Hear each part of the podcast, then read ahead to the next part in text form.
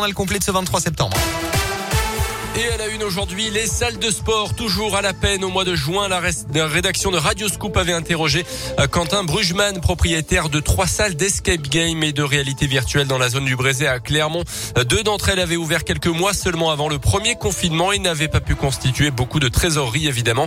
À l'époque, il y avait euh, beaucoup d'enthousiasme, mais après les vacances d'été et la mise en place du pass sanitaire, c'est très compliqué. On l'écoute. On était content au mois de juillet. On disait ouais, ça reprend, c'est super. Jusqu'au mois d'août où voilà, c'est un petit coup de massue supplémentaire qui est assez difficile à encaisser quand même. Après, le mois de septembre est toujours calme. On voit quand même un petit regain d'activité, notamment du point de vue des, réservations liées au team building, aux entreprises qui souhaitent tout de même euh, venir faire une activité d'équipe euh, d'ici la fin d'année. On n'est pas dans le seuil pour bénéficier de l'aide, donc effectivement, on tombe difficilement et les robinets sont fermés de notre côté. Donc euh, c'est difficile de se remettre 10 mois de fermeture en tournant doucement. On perd de l'argent du coup. Le souci principal, selon Quentin Brugman, c'est que des salariés ont été recrutés avant l'été pour la réouverture et qu'aujourd'hui le chômage partiel n'est plus pris en charge par l'État, malgré une activité qui peine à redémarrer.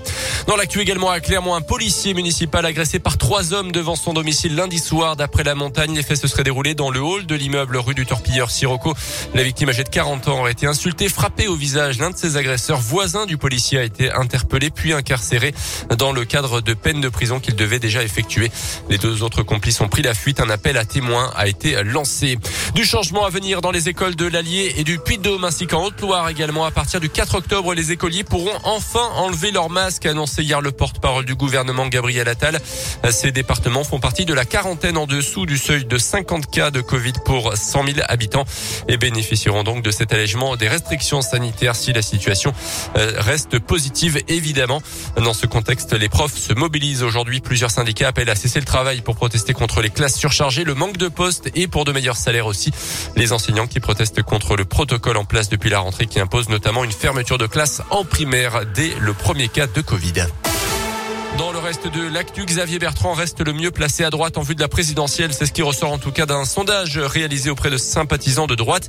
71% le juge capable de battre Emmanuel Macron contre 56% pour Valérie Pécresse, 38% pour Michel Barnier.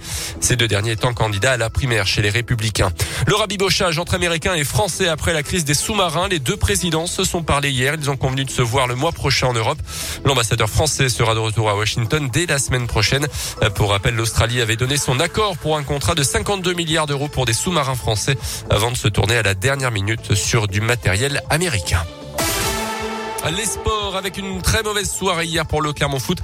Septième journée de Ligue 1 et très lourde défaite. 6 buts à 0 face au stade rennais. Nos Auvergnats sont repartis la tête basse, notamment à cause de l'ex-joueur du Clermont Foot, Gaëtan Laborde, qui a marqué hier soir prochain match pour le Clermont Foot. Ça sera au Montpied face à Monaco. Et puis enfin, les fans l'attendent toujours. Elle attend que l'horizon bouge. Elle attend que change.